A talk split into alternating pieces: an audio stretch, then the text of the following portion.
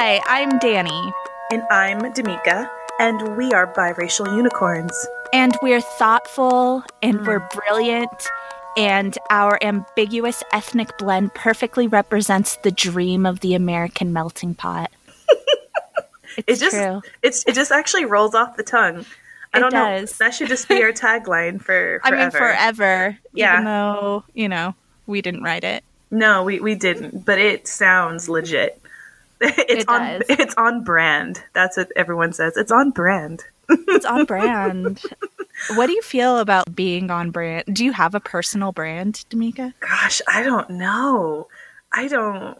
I feel like that's for people who are just like trendsetters, like crazy unique, like everyone wants a piece of that. And I feel like most people want a little bit less of me. Like, I'm not being negative. I'm just saying that that people get their fill of me. Like, it's like, I'm like quiche. You're like, you don't want a whole thing of quiche. You just want like, oh, I'll just take a sliver. And you're like satisfied. You're like, mm, that was a good quiche, but I don't need like a whole thing of quiche. So mm. I just compared myself to quiche.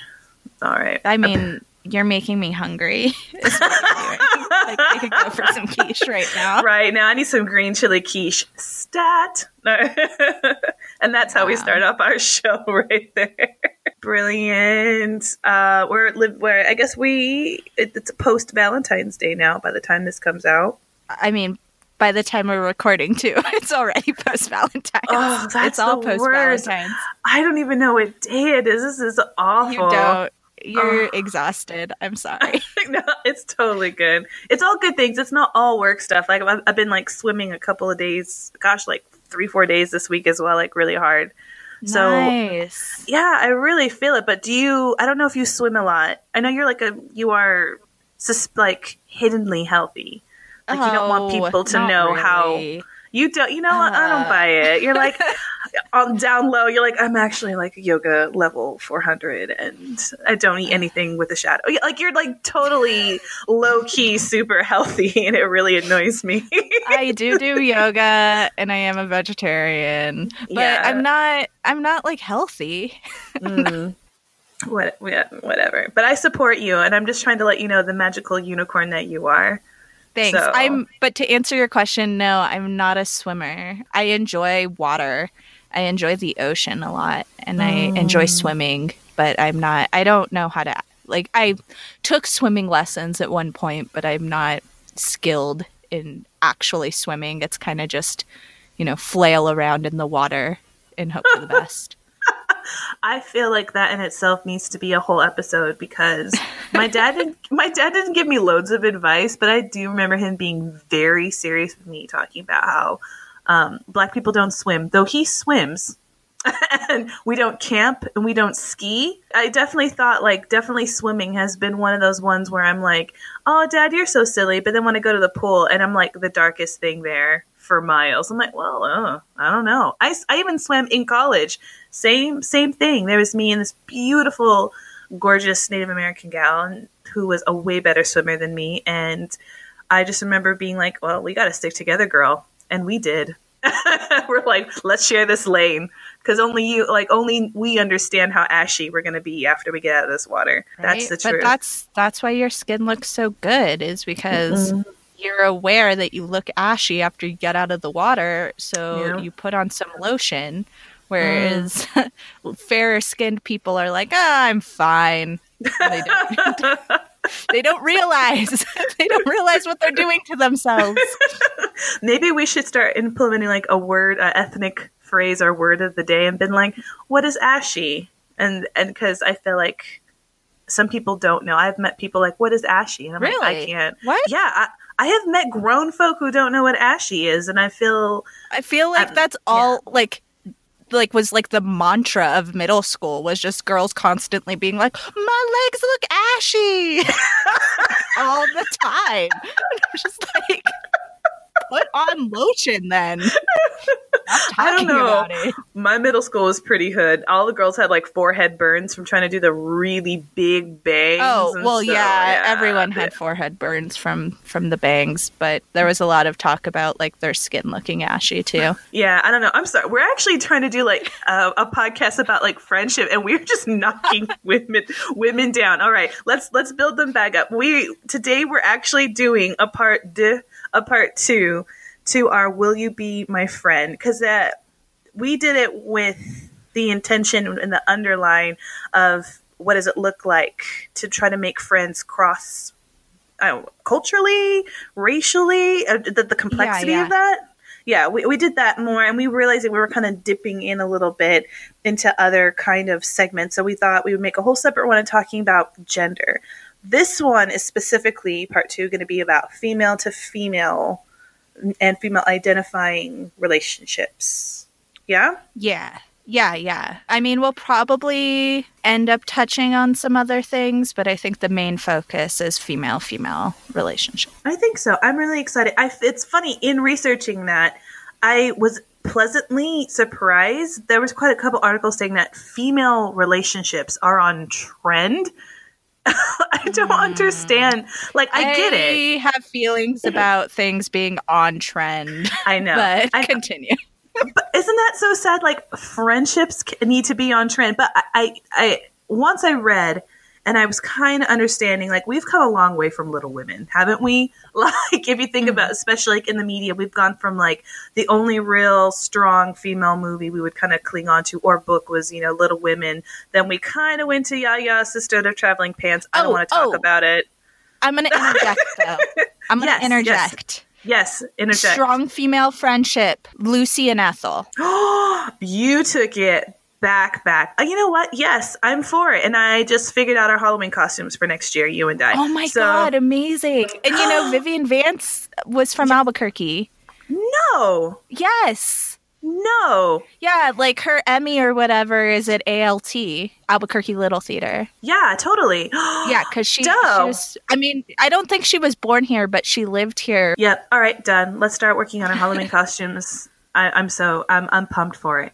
But but you're right, though. Like, we, we have, like, every decade, because we even had, like, Laverne and Shirley. We would get, like, these little snidbits of these really great kind of that. But I think now, in the last, let's say, ten years, we've kind of had that overload of increasing female relationships. Uh, we've had, like, Tina Fey and uh, Amy Poehler. We've had the show Girls. We've Now we've got Broad City. And, of course, we're going to touch on our personal favorite. And what would yeah. that be, Danny? Parks and Rec. Yes. That I'm honestly like, have you seen a more lovely female relationship? I feel like, yeah. The true love story of Parks and Rec is Anne and Leslie. Yeah. More so than any of the romantic relationships, I think. Mm-hmm. And even though Anne leaves the cast, I feel like the real love story is Anne and Leslie. Like, I we know. see them go from like meeting each other to becoming B F Fs.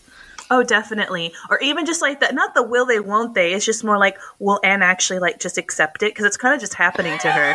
I mean, Leslie, it's kind of like I was talking about in the previous episode where I was saying what I need from a friend is somebody to just tell me that we're going to be friends. And that's Leslie. That's who yeah. Leslie is. Is she's just like, we're best friends now. uh, but... But that's coming from, I'm getting ahead of myself, but that just came from an overflow of just being confident in who she was. Do you know mm, what I mean? I love that absolutely. confidence, uh, but we're, I'm getting ahead of ourselves. So do you celebrate Galentine's Day? Are you pro, con? Are you? Maybe that's why they're saying it's on trend, because Galentine's Day broke the internet this year. It, I think yeah, it overshadowed. It was huge. It was massive. I heard that it actually, so Valentine's Day as a holiday with millennials yeah. is like spending has gone way down because mm-hmm. we're like, fuck this shit. I mean, the mm-hmm. majority of people I know who are our age don't care for Valentine's Day, uh, myself included. I mean, for me, it's different because it's my sister's birthday, so it's kind of her day in my mind mm. and not, Which not I Valentine's think is actually Day. Really sweet. But anyway. Yeah, but So spending is way down for Valentine's Day for millennials, but Galentine's Day has like blown up. And evidently mm-hmm. they're making more money, all these corporations and everything, making more money from Galentine's Day than Valentine's Day, which I find hilarious. Oh, I know. But it's that fine line now of, because I think it was meant to empower specifically right. women, obviously, of that we have more complexity, we have more variety in relationship as far as love goes than just a partnership. Absolutely. You know, a physical one. I love that shift in thinking. I don't think romantic and sexual relationships should be held up on the pedestal that they are. Like, yes, they're important. And yes, you know, my relationship with my husband is the most important relationship in my life, but it's also just one of the most important relationships in yes.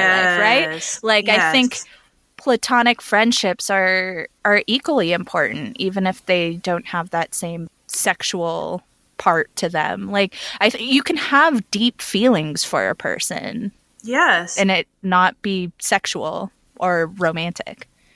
You know what? I completely agree. And I think the fact that we don't address it, and I hope we get to talk about this a little bit when we maybe talk about male-female relationship, is that because we don't talk about it and we basically don't address it, we can have deep feelings without it being sexual, that we don't know how to act. Most people have a, mm. a weirdness with male-female relationship. And I think just as a society, we're just still yeah. not okay. We're not really settled with it, but once again, we're gonna we're gonna put that on a oh, lovely little heart shaped yeah. box and put that next to the conversational hearts on a shelf, and we'll open that up very soon. I, we promise. Right.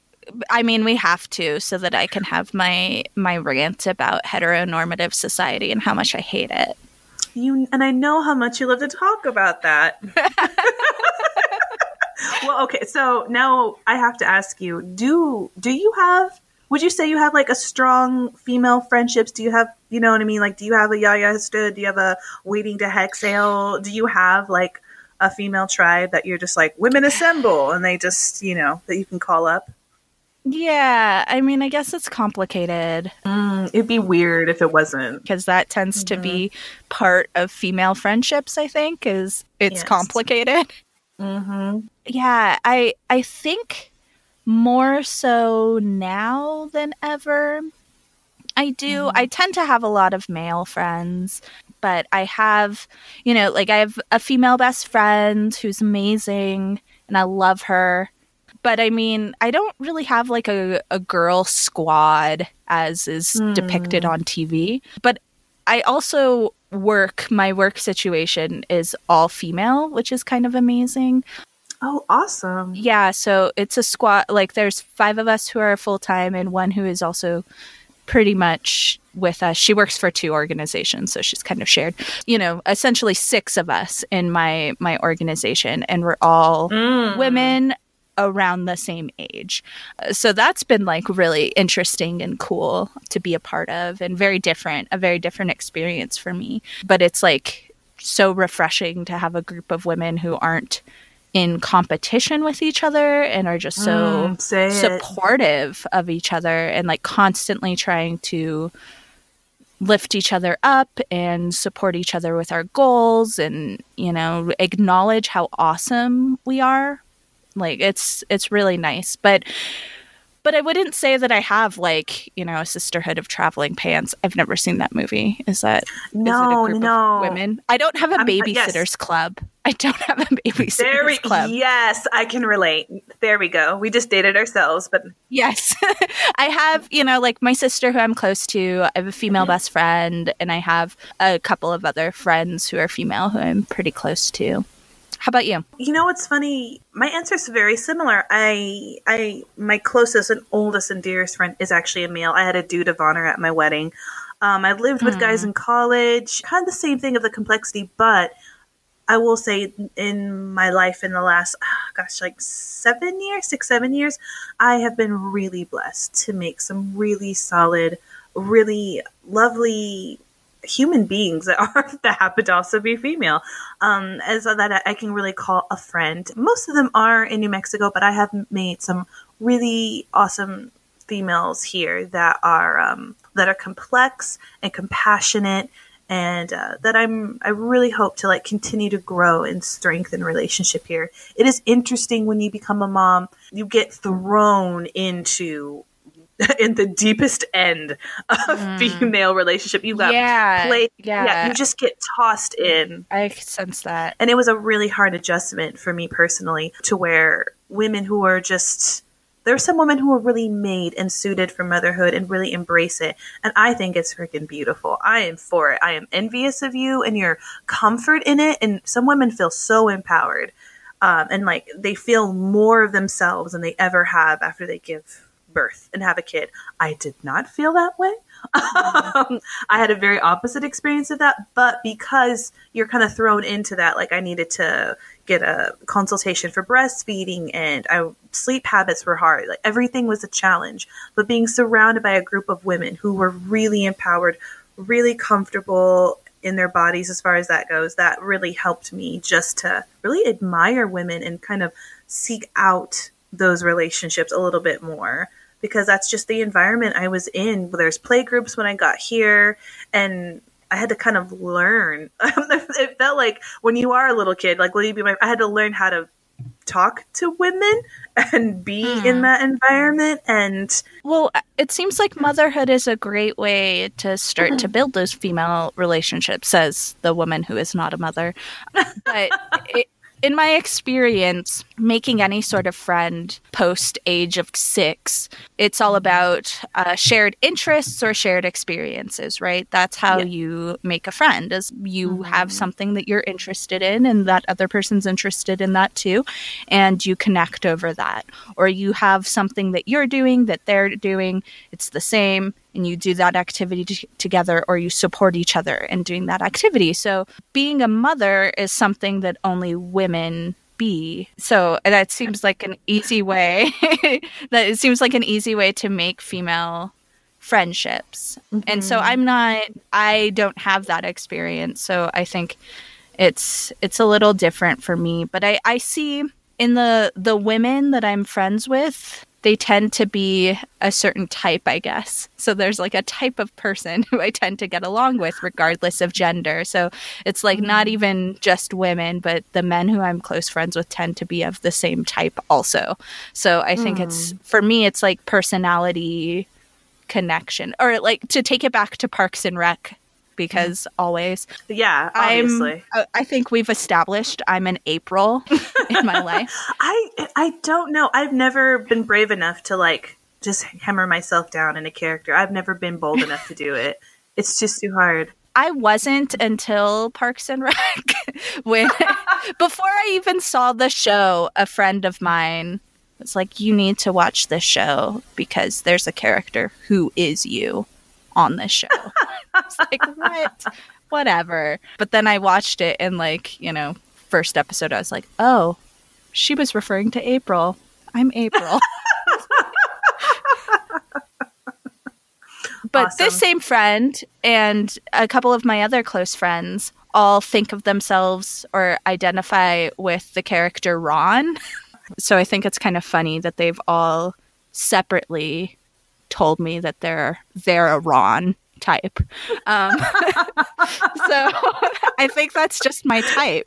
I mean, this is a, a bit of a, a side conversation. It is. All right. Well, here. Well, well, let, well, let's bring it in. All right. Well, we were talking about female friendships. We're obviously very struggling with it. So with that said, do do we need them? If if we're struggling so much and they're kind of, you know, hit and miss a little bit, do we need female friendships?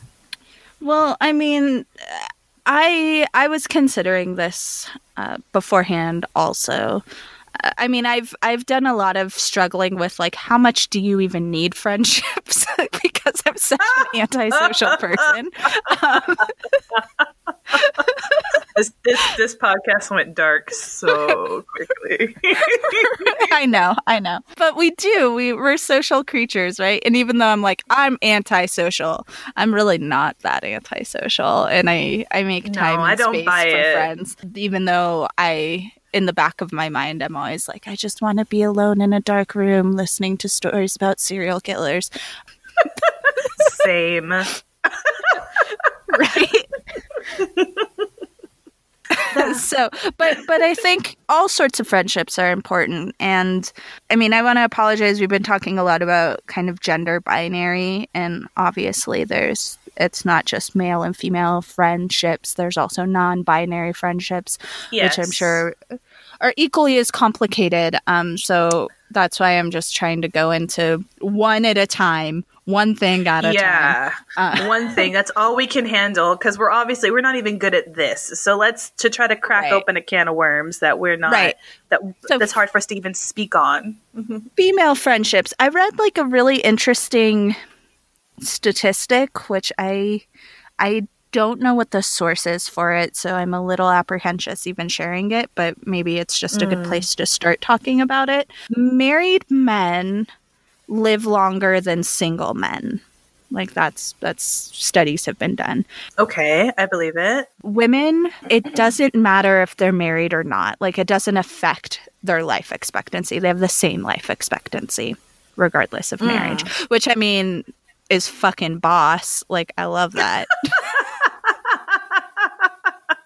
Oh, I'm gonna live. Oh, I'm gonna live regardless right. of my status. Right. Exactly. So that's just female, male, or female, female, or male, male partnerships, right?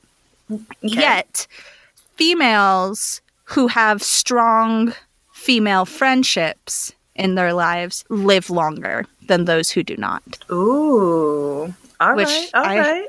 I think that's kind of interesting. That is. Also reminded me of and sent me down a whole other different rabbit hole of these studies that are being done with these little rodents, prairie voles. Do you know what they are? I've never oh. heard of them. Uh, but they no. look like they look like hamsters. They're like okay. just adorable little poofs with like black shiny eyes. They're like oh, little already rodents. Sold. Yeah, they're adorable. They live in like meadows or whatever.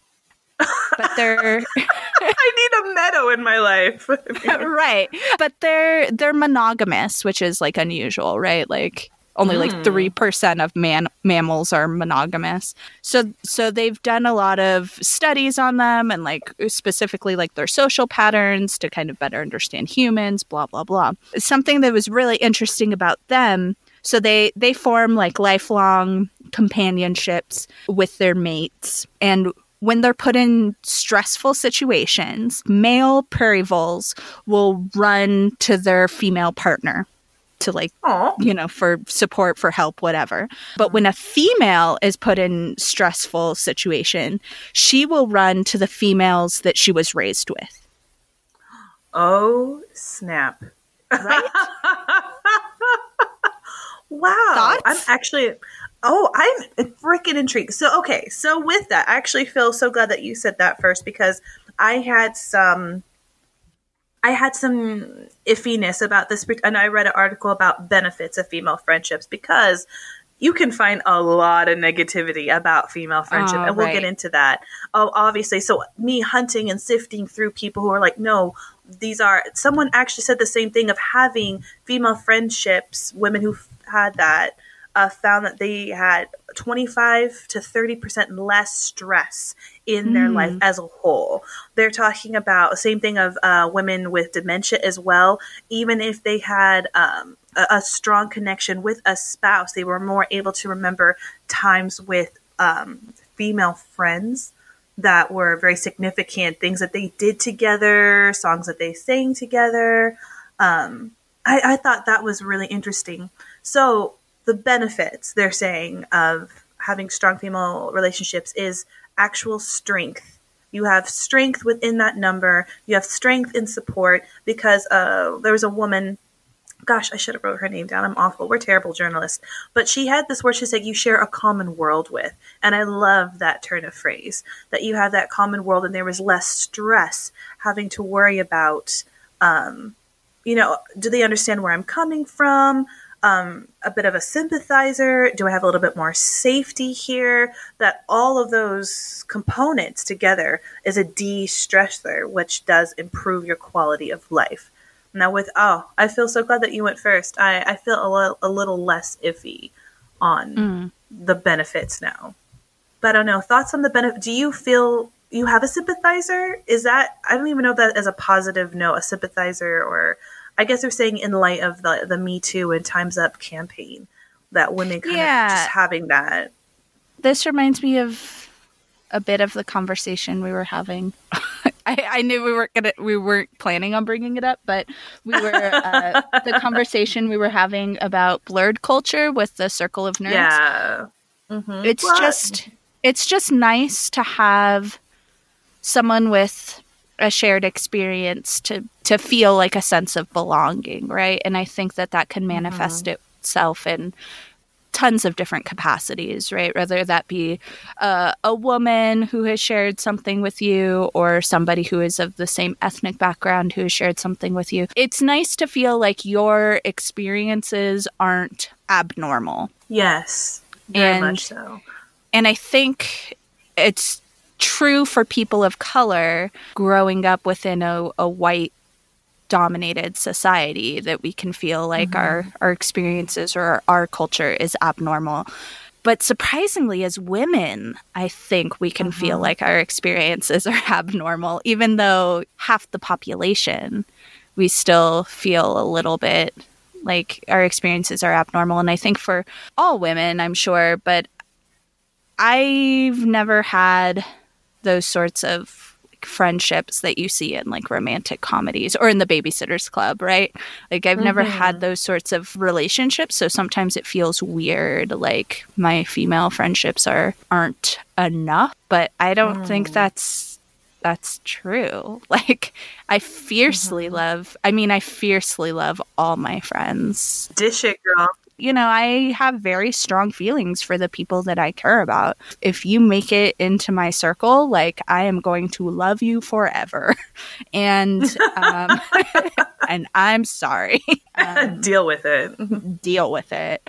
But and it's nice, I think, having particular people in your life who you can relate to. Even if you haven't shared those experiences together, you have experienced similar things in your past.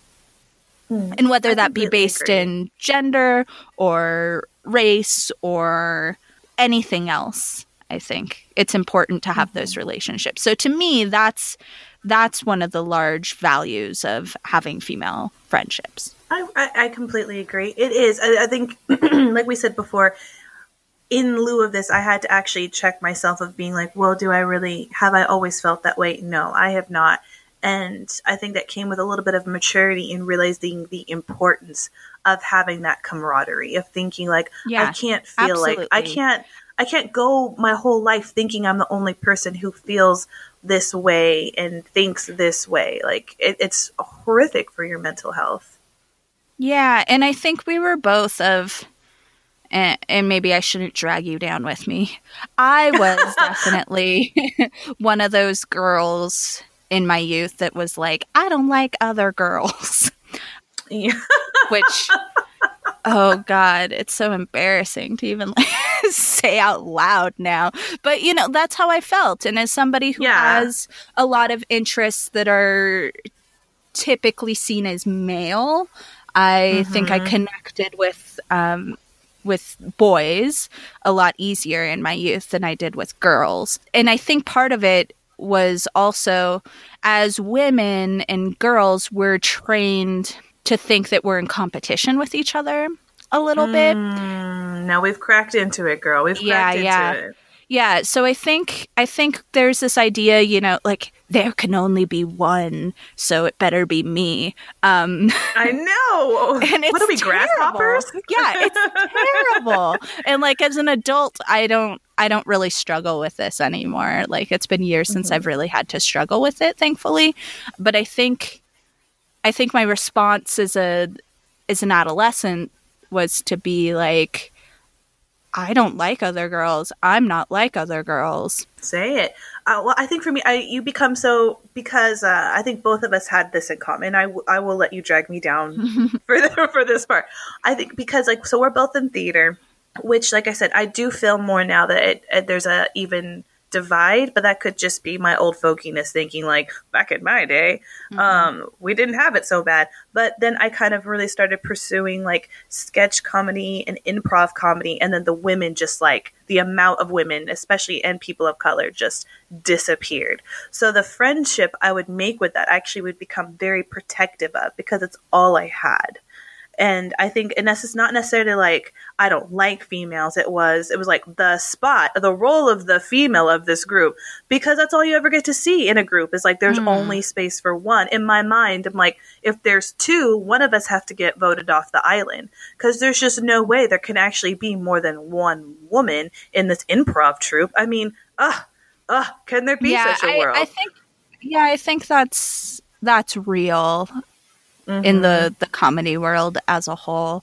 I was fortunate enough in in my twenties to be part of a theater company that was that we did a lot of sketch and improv, but we were pretty evenly split amongst like all Ooh. sorts of things. So we were very evenly split across gender. We were pretty evenly split across race and ethnicity.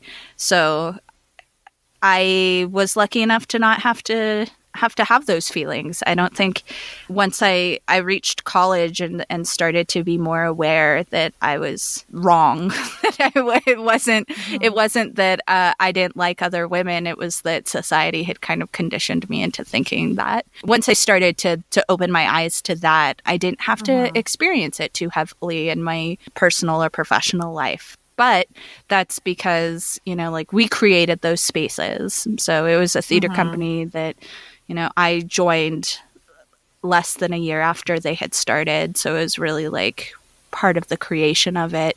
So I didn't I didn't necessarily feel feel that way um, for a long mm. time in that company. And and I think most of my my professional work has also been in fields where there are a lot of women. So like I've worked a lot in education and in arts. And while I know there's like certain facets of the art world that tend to be more male driven, at least in in the companies that I've worked with and the, the spaces that I've been in, there have been a lot of women. And, and like I said, the organization I work for now is all women. So there's never that sense of I'm fighting for this spot. You know? Yeah. And I, I do think we're seeing, um, that's what I'm really hoping for in this next, you know, generation is that I think we do have that part of competition because there's only so much room in quotation marks at the mm. top. But I think the more that we bond together, we're spreading out that table and saying like, no, no, there is a place for so many of us of all different backgrounds and dreams and drives. And so I don't know. So it is no secret if you do look up anything about female friendship, that is probably one of the most overarching things is going to be like competitive and jealousy. So we have had experience with both and we have probably have both felt those feelings, whether it be um, body type, everyone uh, has positions. Felt those feelings, right? Yeah. Yeah. And I don't think it's just women, but these are the, the ones, the poor thing we're picking on y'all today. So how do we, what's the counter spell for lack of a better word? Like what, what are some just like, we can state the problem all day, which I, you know, I don't, I think we're both components of that doesn't do us any good of being like, yep, women can be competitive dot. Like what, what next? Like what have you done? What can we do? What would you suggest to people listening can do to kind of, to combat that? How do we work on that? I think the first step with any of those those problems, and I feel like a little bit like a broken record because this is what I always say, is the first step is recognizing the problem. Mm. Right? Like there is I, competition. No. There are feelings of jealousy. I recognize I don't handle feelings in the best way, and I'm working on it. But it and jealousy is a particularly nasty feeling. Ooh, it really is. And it manifests itself into, I mean, it's a very vicious thing. I've seen very amazing, uh, complex, fierce, strong women be completely transformed into something incredibly hideous by jealousy. Mm. Yeah. I think recognizing the problem, and, and I sincerely believe that in the future, it will hopefully be less of a problem once mm. women are more accurately represented in all things, because going back to your your feeling of there can only be one, I'm the only one, like that's that's part of what's driving those feelings of competition and jealousy. Yeah. That's like, no, that's entirely what's what's driving those feelings of of competition and jealousy. So I think the best way to deal with it is to open up that space for more women, uh, and and help. If you're in a position of power, hire women, bring women mm. in, create those spaces for women. And I know this is kind of falling more in the, the professional than personal world, but I think mm-hmm. it can trickle out. As we have more opportunity and we are able to create more opportunities for women, then the systemic problems will start to change, right? Will start to lessen, because it won't be there's only one space for women. There'll be five spaces. Oh, totally. There'll be more spaces, and then there isn't the necessity to be as competitive or as jealous just on the basis of gender, right? So, and mm. I mean, people are competitive and jealous regardless. Um, I know, but, but at least they won't be on the basis of gender. I guess, I guess that's true. I will say, I think I might challenge or add to. I think it's not just only like the limited amount of space. I do think mm. it actually does come from an insecurity as well. Oh, I think yeah, yeah. T- so going back to to Leslie Knope, she was able to uh, constantly, and I, I know you know what's the comedy, but what I really feel so deeply, and I've really added into my own life, is speaking so much truth into other women and realizing it does not degrade me as a yes. person. When I've seen jealousy in competition, it's one of those things of, so I've had like a seminar in mentoring women, and they, I'm here to try to uplift women, encourage them, try to, you know, help them kind of get back emotionally back on track for whatever that means. You would be surprised. Like, they want to fill their time talking about someone that they obviously don't like or gets on their nerves or is causing them stress. And then one of the very first thing I do is have them stop and be like, give that woman four compliments. Give them four compliments right now. I don't want you to say anything else. She's gossipy. She's blah, blah, blah. She flirted with your man.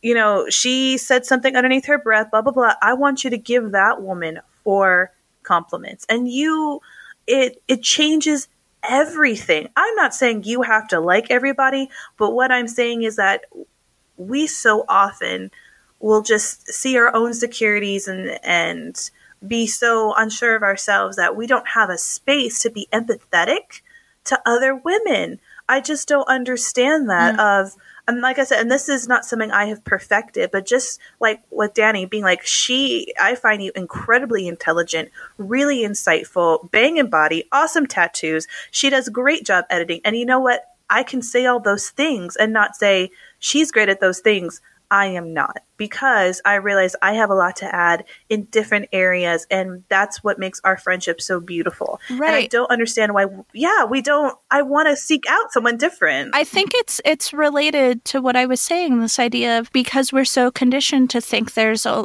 such limited space for those things. Right. Like mm-hmm. it's like I completely, completely agree with you that the The other side of the coin of jealousy is insecurity. It's jealousy mm-hmm. is almost always rooted in insecurity. And I think because in our mind we're conditioned, like if you're telling another woman that she's beautiful, there's only so many spots for beautiful women in this world, and you're giving one mm. to another woman, and so that's one less spot for you. I don't think it's a conscious a conscious decision, a conscious thing that women are aware of, but I I feel like that's that's the heart of it. Right? Like, I think, mm-hmm. oh, that woman has this. I guess I can't have that. I just, I, I just, so within this, I'm not bubble, a psychiatrist. So, so far, I, I don't actually know. I know. Let's give these women some hugs. Y'all need some hugs. I need a hug.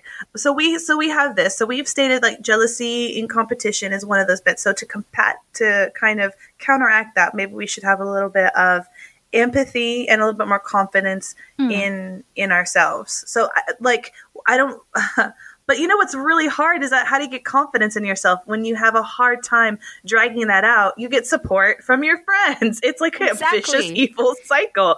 It's so women women I'm speaking to you. tell your friend how awesome they are. Tell them, you know what I mean? Even if you don't feel like you're on that level, it might be awkward. Come on. I'm I'm just going to call B S on that. Even if someone doesn't take the compliment well, they're going to be really happy you gave them a compliment. I'm a firm believer in just like doling them out. Like, it costs you nothing to tell somebody that her hair looks fierce, her outfit's on point, or you really appreciate her television watching on her Instagram. You know, it costs you nothing, and you have no idea how that might build up another woman and start breaking down these walls of, you know, self-doubt and competition. And that's part of the beauty of yeah. Leslie Knope. You know, like, yeah. we all need somebody in our lives who's going to call us a poetic, noble land mermaid, right? Like, that's, that's what we need. That's what all of us need.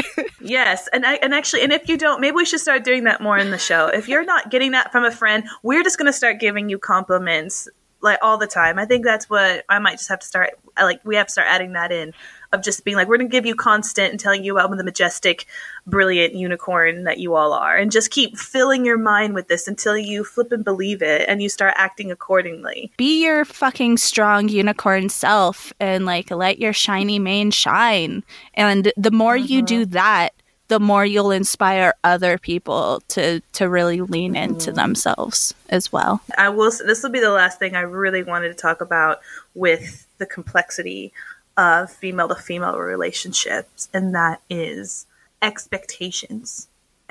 And we, I mean, we have this in all, I mean, we have this in partnerships, in marriages, in families, but I think specifically in this, I was talking to my husband, like, it is um, expectations, unrealistic ones, or even just mm. unvocalized ones. Mm. Or poison in a friendship. Yes, I yes. believe it is absolute poison. And I was, t- I was telling him, like, I actually want to, like, decapitate the beast of unrealistic or unexpressed expectations. Like we said in our New Year's resolution, we want to set a death to subtext, and this yes. falls underneath that umbrella of subtext. Women, I, I don't. Once again, we're not therapists, but some of the expectations we have on other women to fulfill certain needs in our lives, I'm sorry, it's it's insane. No one can match up to that in certain levels, especially if they're not expressed.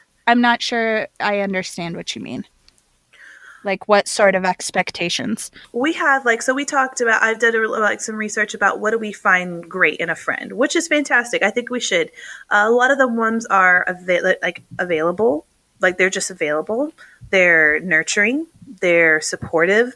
They're honest. They're positive. Do you know what I mean? Like, th- these are all things that are fantastic. I completely agree.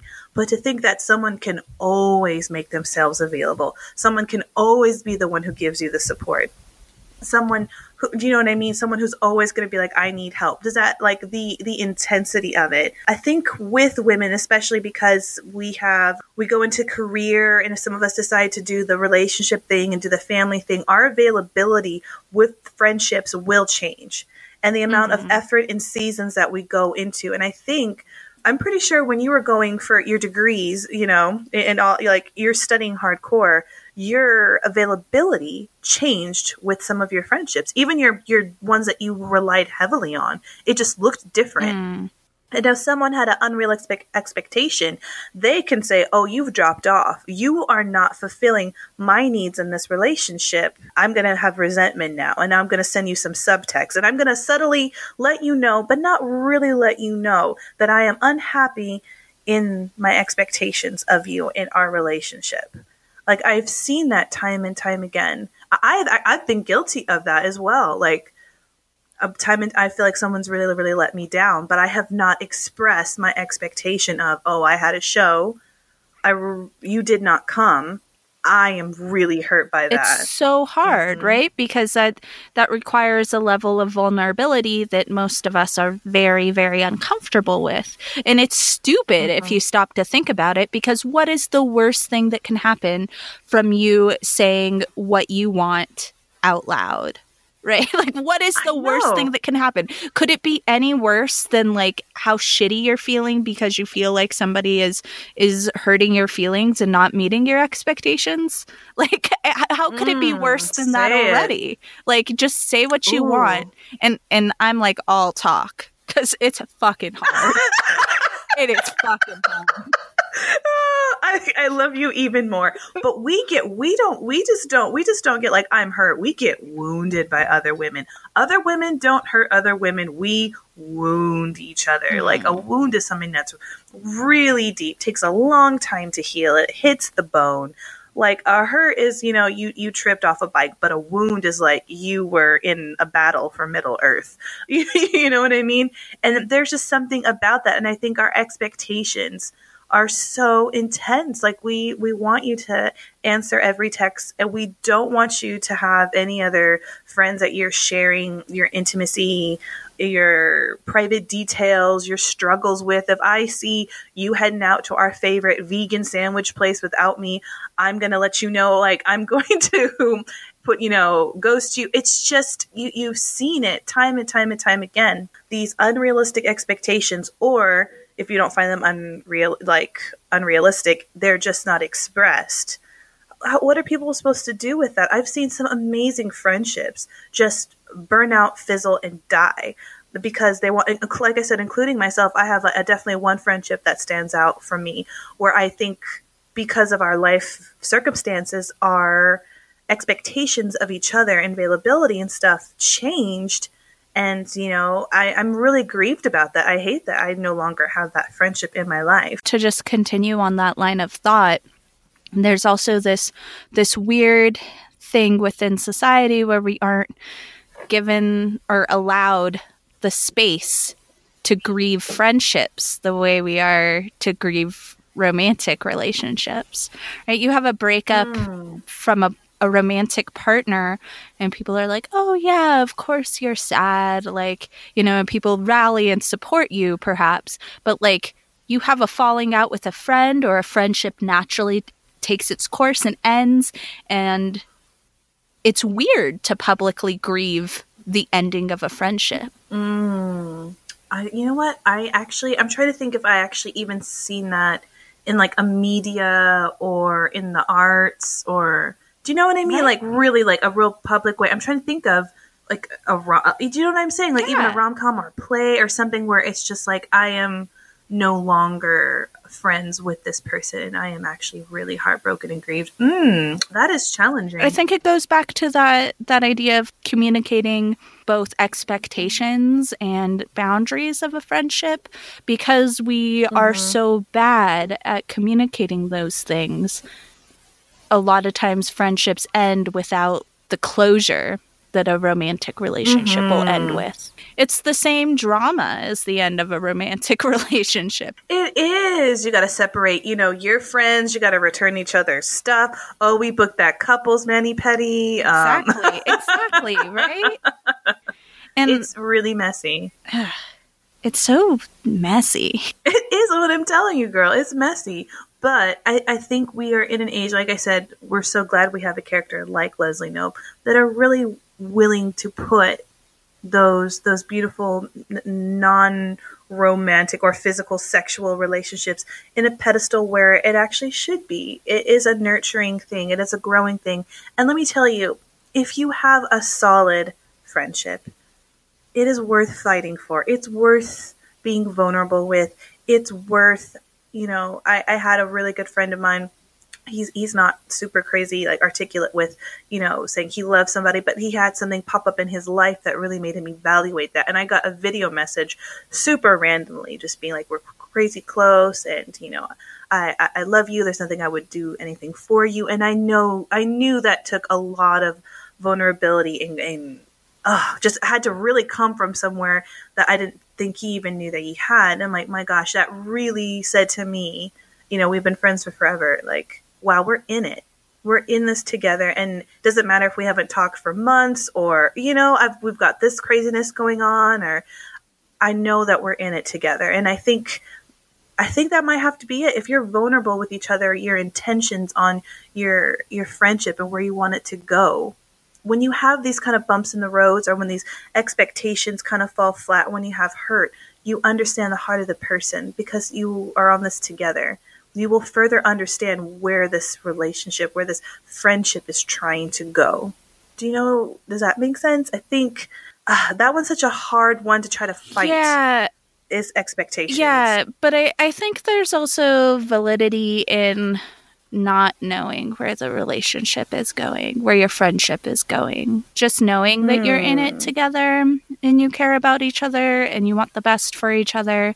You don't have to have a life plan with a person. Oh, I guess you know? I guess I did make it kind of sound that way. Mm, I'm, I'm like I'm like five years. We need to be vacations with each other. Yeah, I'm no, talking about but, matching Halloween costumes again. But but I mean, I, I I feel that for sure. Like I have, I'm I'm lucky enough in my life to have a very strong romantic partner, my husband, and I'm also lucky enough in my life to have like a couple of really awesome best friends, and you know, one's female and one's male, and they know who they are and they know how I feel about them. And it makes me feel incredibly awkward uh, to talk about it. But like, you know, like we, we, yeah, it's this.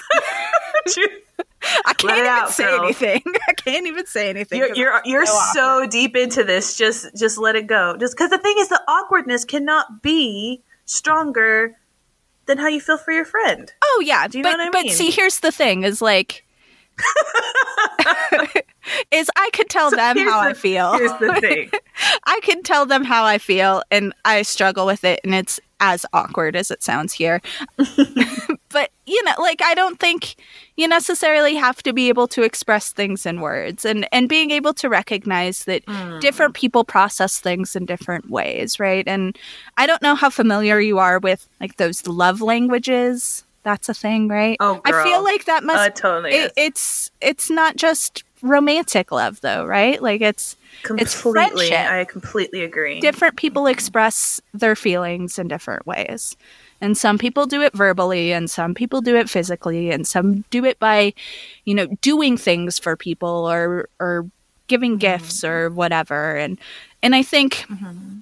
leaning into who you are and expressing yourself however you can at the end of the day is what's important. Oh, girl, we've been everywhere. This one has been a bit like, but but because, but that's the thing. That should show you just the complexity of female female relationships. So that it, it does feel scattered, but you need them. That is it. You need them, and you need them to be strong. You need them to be open. You need them to be majestic and magical and reaffirming mm. and um, vulnerable and honest.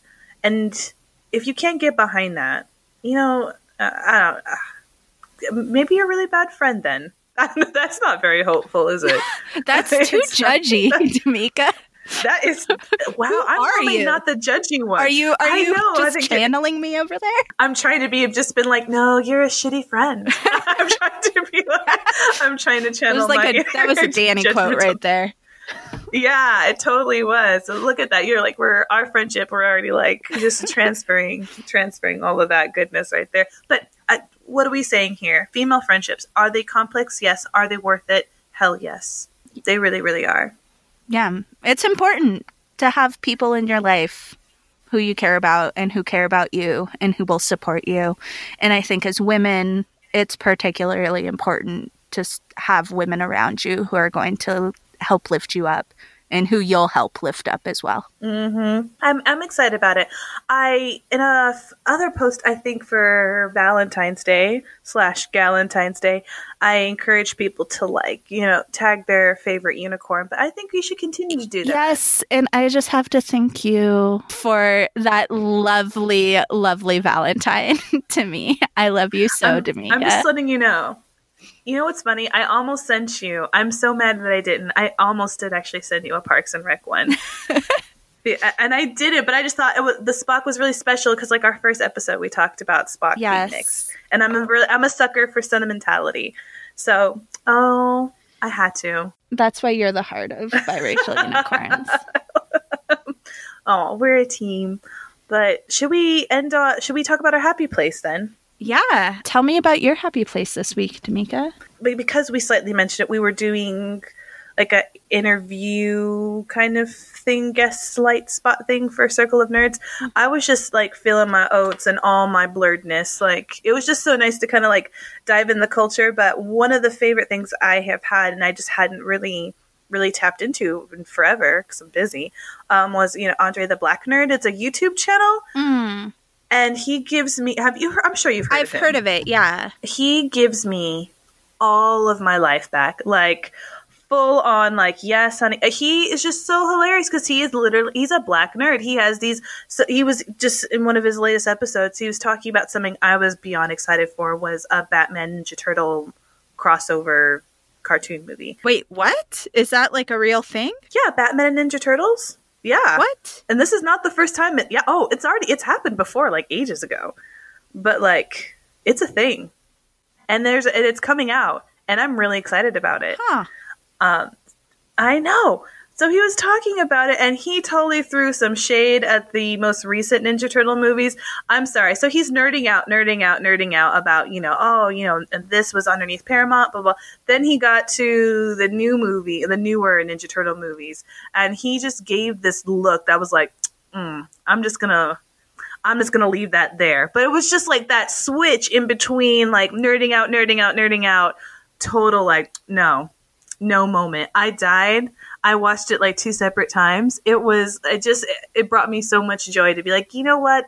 There are people with my melanin that geek out about these things. And it's that inclusivity kind of feeling and safety. And it makes you feel a little less odd. And um, yeah, I've, we've had a lot of opportunity to nerd out this week. And it makes me really happy. Yeah. I love nerding out. I mean, that's kind of my life. So, so no. What was your happy place this week? Well, my happy place has, has changed in this last hour that we've been recording. Ooh, okay. So my my happy place is kitten cuddles. we've had we've had like a silent special guest, and no one we have no one's known. Yeah, little Miss Kumo kitten is with me. I have I have two black cats. And uh, the younger one, Kumo, just got spayed. Poor baby. So she was really not herself for a while and hiding. And she's usually a very social, outgoing cat, very active, very talkative. But she got major surgery done and was not feeling yeah. good. And usually I kick her and her brother out while I'm recording. But I let her stay in. And, and she's just been sitting here cuddling, purring. So happy. Aww. Being really sweet. Cats are the best. Are you are you a cat or a dog person? I think you're a cat person, right? So so I actually, my husband, I had a black cat when we lived in the States. His name was Mumford, and he was, because my husband's a cat person. So traditionally I have not been a cat person, but I loved my husband, so by proxy I became a cat person. You married into and it. And after I did. I married into it. I inherited a cat person. And my husband is, he is a cat person, like, dot. He will understate his cat personness, but you know, I'm not going to let him get away with it. So we had this black cat, and he, I'm not going to lie, we had a bad romance. It was very love-hate thing. And then it just kind of, we did. Like, we just weren't speaking the same language. We were both just black things living in this world being angry. And then we just kind of finally had some camaraderie, and we kind of finally... you know, we, we just finally found like our our common ground and our love for each other. And when we we were moving overseas, he was going to have to be um, put in a kennel for a while.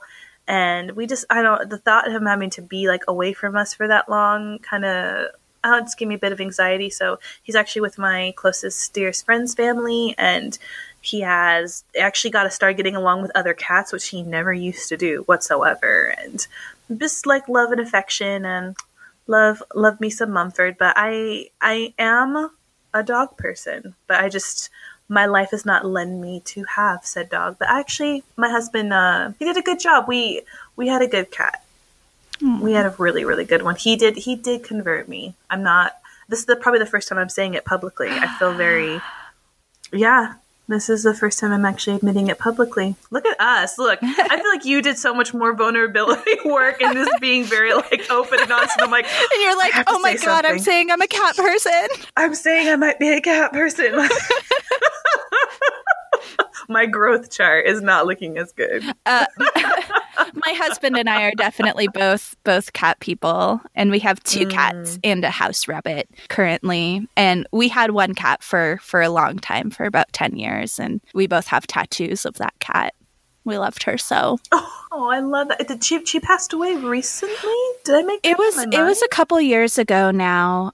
Oh, and gosh, she yeah. she died in a very bad way. She was killed by a dog so that sorry. came into our yard. Um, yeah, which I mean did not help my husband's hatred of dogs. Wow, it's not even a dislike; it's a hatred. This is supposed to be our happy I know. place. I have it's, ruined it's, it. It's, I should. Have... It's gotten better. I mean, there are certain dogs that he likes and gets along with, and I think a lot of his anger is. is finally gone, but it's hard. It's traumatic. It really is. That's not a way to lose an yeah, animal. Yeah, but we love cats. We both we both had cats growing up, so we're cat people. I was going to say some stuff about dog people, but all my closest friends are dog people, so...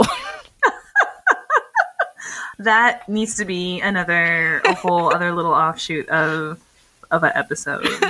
Cat, like, it, it, cat people versus really dog exist? people. I mean...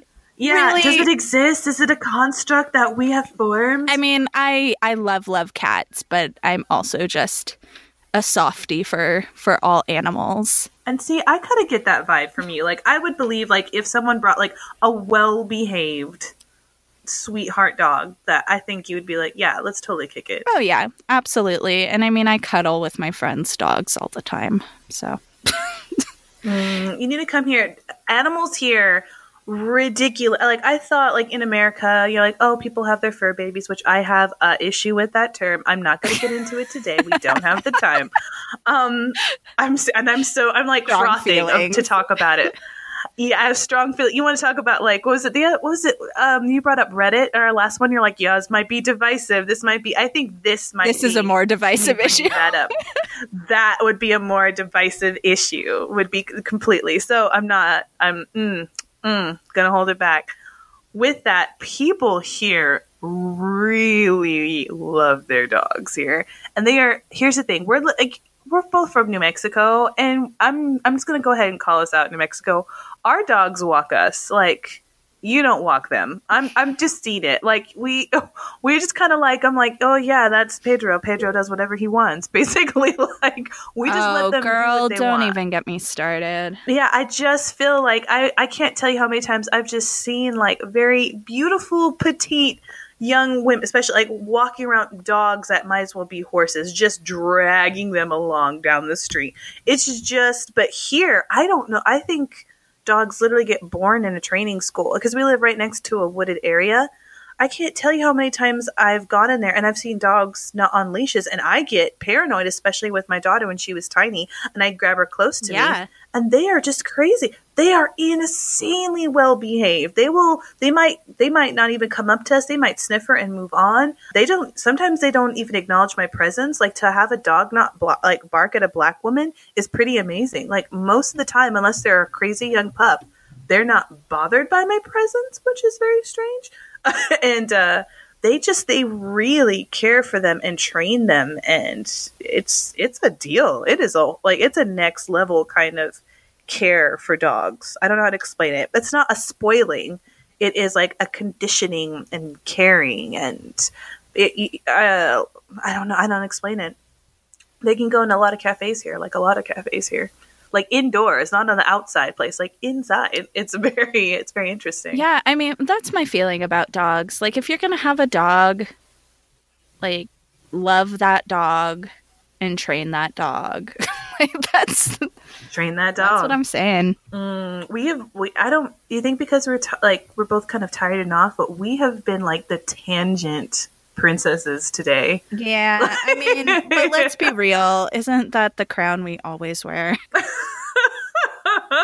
So, well, then let's let's wear it proudly then.